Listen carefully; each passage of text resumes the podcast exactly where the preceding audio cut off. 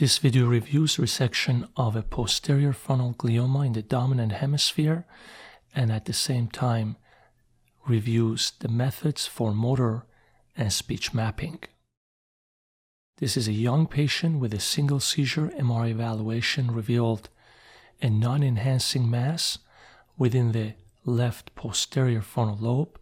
You can see this mass is relatively large, most likely associated with the Broca's area and nearby the motor cortex. Mapping of the central lobule, Wernicke's, and Broca's areas seemed appropriate. Let's go ahead and review the basics of an awake craniotomy. Local scalp anesthesia to the supraorbital and supratrochlear nerves. The skull clamp is placed with a single pin behind the left ear ipsilaterally so that this single pin does not interfere with the large scalp incision. Obviously, these pin sites are well injected. The head is fixated in a relatively comfortable position for the patient so she can swallow, and her neck is not in a non physiological position. Navigation is used. A generous curvilinear incision is mapped and well injected with a local anesthetic. Draping is conducted. This form of draping allows communication between the surgeon and the patient. While maintaining the sterility of the operative field. The dura is also injected and bathed in the local anesthetic for patient comfort. Generous craniotomy is completed. A strip electrode is passed for electrocorticography. Let's go ahead and start with mapping the face. Bill, go ahead. Go ahead. Ready? One. All. Yeah. You saw the twitching on the right side of the face. Here's marking for the face area. Let's go ahead and map the hand.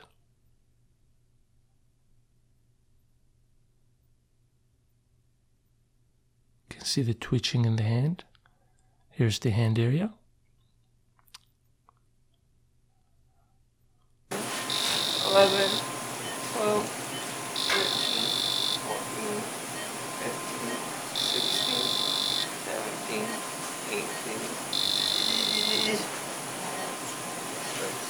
That's face. 21, 22, 23, 24, 25, 26, 27, 28, It just doesn't really need a higher discharge.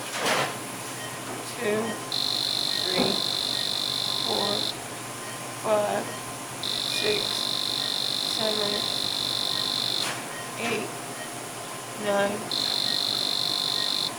10, 11, 12, 13, 14, 15, 16. So you can see that during the first series of stimulations, the um, face was also affected.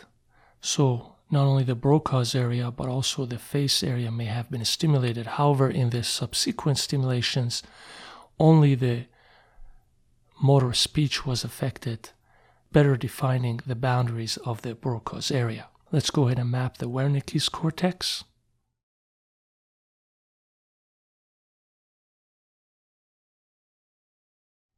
Say it again for me. The monkey swing and you should. Wait, hold over that way. Sorry? The family brought a new house.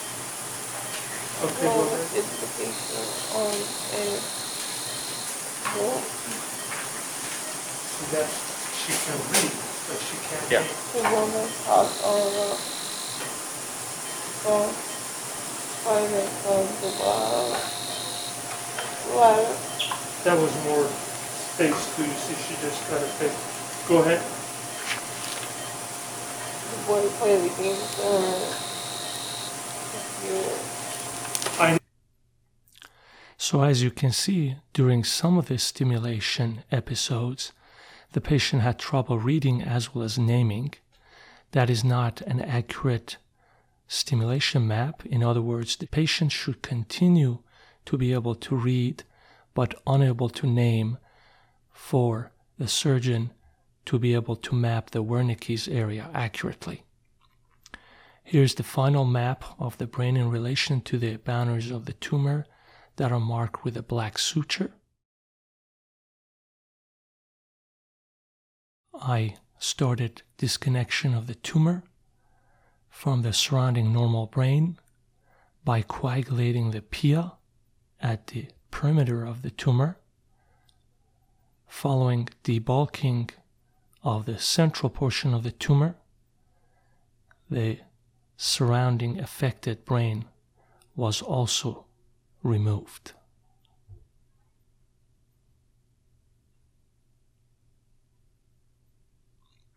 Tumor was relatively grayish, discolored, and different from the normal white or yellow glistening peritumoral areas.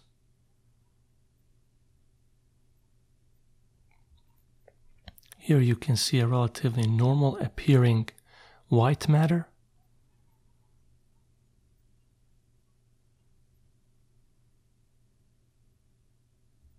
additional pieces of the tumor at the depth of the cavity were removed.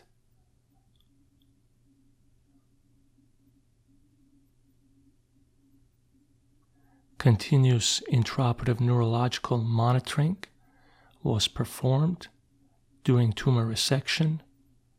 Postoperative MRI evaluation revealed relatively gross total removal of the mass, and this patient did not suffer from any neurological deficits postoperatively. Thank you.